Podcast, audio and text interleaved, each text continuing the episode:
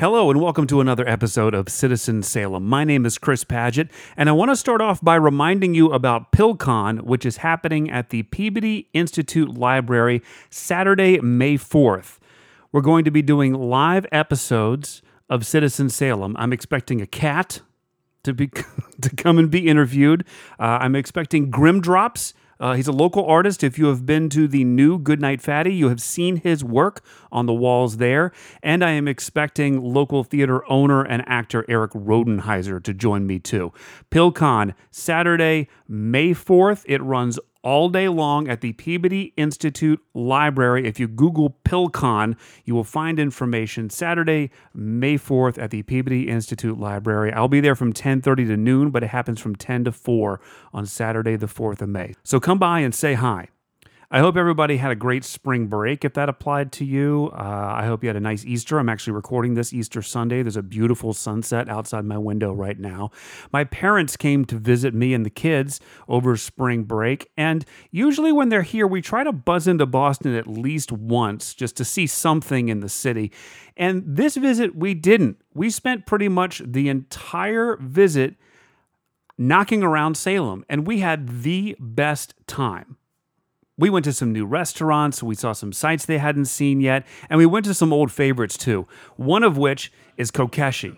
This episode's guest is one of the two masterminds behind Kokeshi and hmm. Bambolina, Larry Leibowitz being one, and my guest this episode, Tim Haig. Do I need to get quite close to the microphone there, Chris? You don't have to, but Okay. if, if, if you feel comfortable doing that, Sure. quite all right. Uh, so, if someone were to see you walking down the street, Yeah. how would they know who you are? I, th- I think I, I think I'm a member of that group of people with funny walks. Yeah. I think so. Are you officially in the ministry of funny walks? I Or? think that's it. I'm a little bit embarrassed about my posture. How so? I think I walk with my f- toes out. See a little bit of like a like a penguin waddle I going. I think I do. Yeah? And I'm very self-conscious about it, especially in the snow or sand. If I can look behind in my Leave steps track. and leave a track, and I'm like, oh, that's got, that can't be good. What's wrong with so, him? so I correct. So I, so I correct it. Um, how would they know who I am? Do they follow your weird tracks in the snow to Bambolina? They might do. Yeah. I did see some cool shoes that actually had soles like bear prints. Yeah. You know, a five pad and then some big claws. I think feel like those were made for you.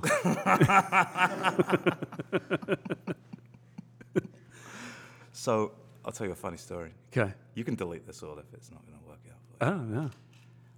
About 10 years ago, I was hunting in Florida. I enjoyed a hunt. I, li- I like to eat wild meat. Right. but I was hunting in Florida.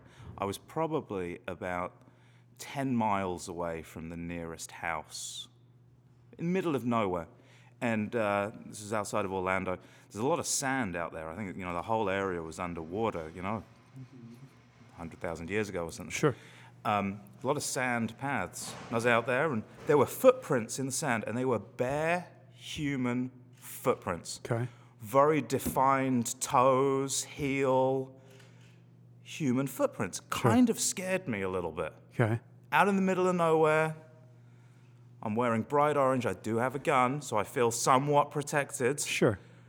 And I'm following these footsteps, and they start to run. So I can see that it's just the balls of the feet and the toes, and there's no longer the heel print. Okay. And the stride is stretched out, and you can actually see the sand has been kicked behind from the person running.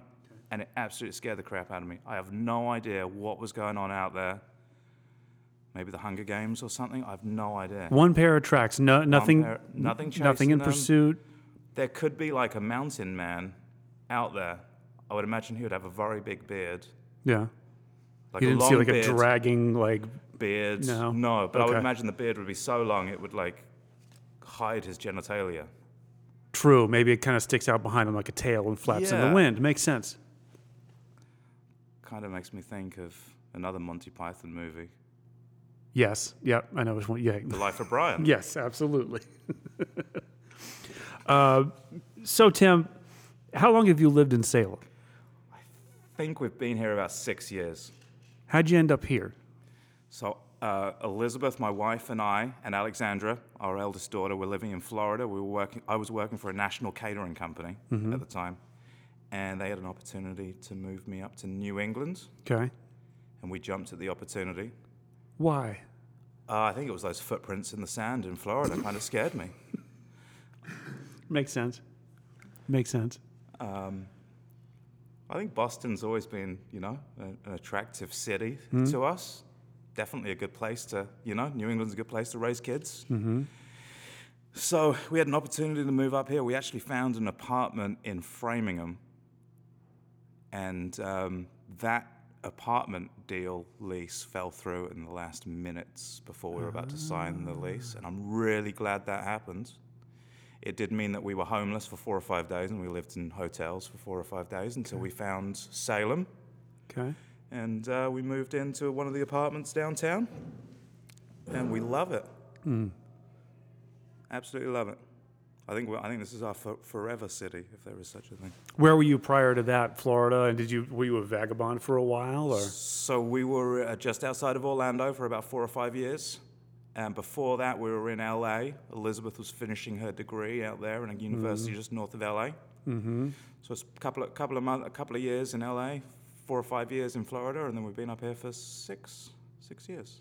what do you think? Had what connected with you about Salem? What what was it that locked in? Was it I- any one? I think the community is real important. We love everybody in Salem. You know, it's a very like warm and welcoming community. Mm-hmm.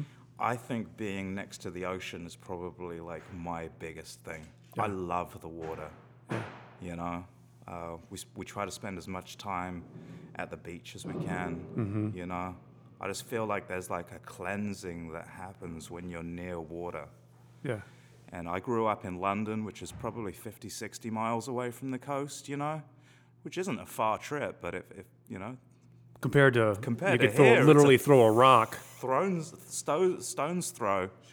Yeah, so um, I, I love Salem for like the sense of community. I feel like it's a small enough town where you can really get to know people. Um, very friendly people. We know most of our neighbors, and even if we don't know people, like people will say hello walking down the street. You know. Right. Right. Um, I think Salem being the proximity to Boston means that we don't feel like we're living in the sticks. Mm-hmm. But at the same time, it's definitely a much slower pace than, you know, being in a city, big Right. city. Right. So you and Larry run Kokeshi and Bambolina in downtown Salem. Yeah. And the last election cycle that came around in Salem, there was a lot of, seemed like a lot of new Salem versus old Salem. Mm-hmm. And I feel like you guys and, you know, Chris and Mary, Mary Ellen from Notch are kind of on the, you know, the bow wave of the new Salem and bringing in, you know, more nightlife and more restaurants and more things to do and giving people a reason to come here. Wow, cool. Do you feel that, or do you just feel like you're running a couple of restaurants? I feel like we're running a couple of restaurants. I feel very, very proud that you grouped us with Mel and uh, Chris at Notch because I feel like what they're doing here is way more progressive than what we're doing. But I, I appreciate that. Um, I I have a couple of friends that live in Melrose, and every time we go to get together with them, they're like, "No, no, no, we'll come to you because there's Yeah. there's nothing for them in Melrose, Huh. you know, and in that in that area, and there's something happening here. Can Yeah. you tell me the the how you you know the restaurant industry is is an animal unto itself, but how you end up running a pizza place and a noodle place at the same time, like that's so two completely disparate types of food.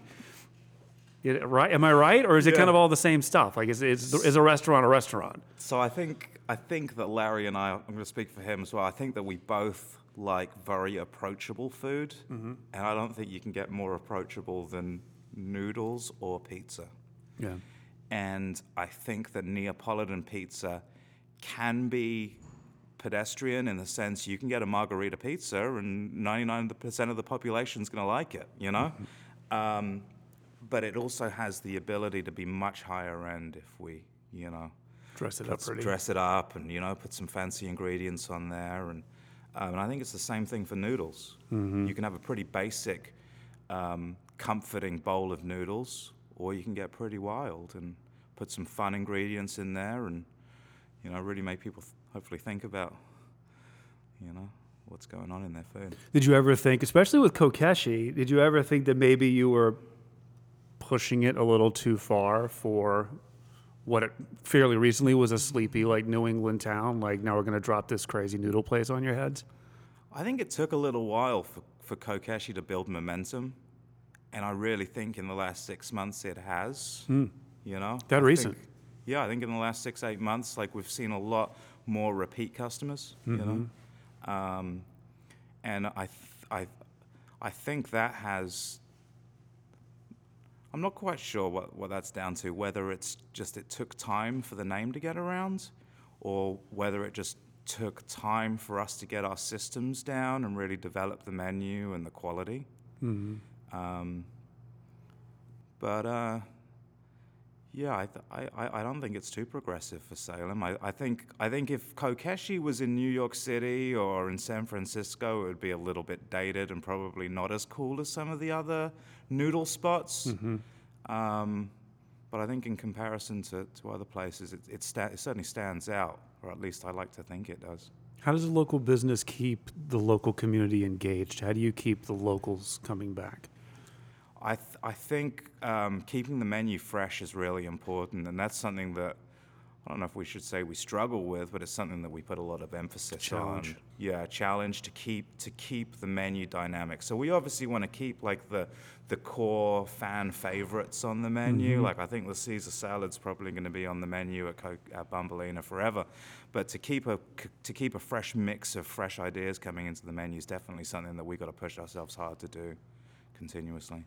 What do you do? Um, how are you making Salem a better place?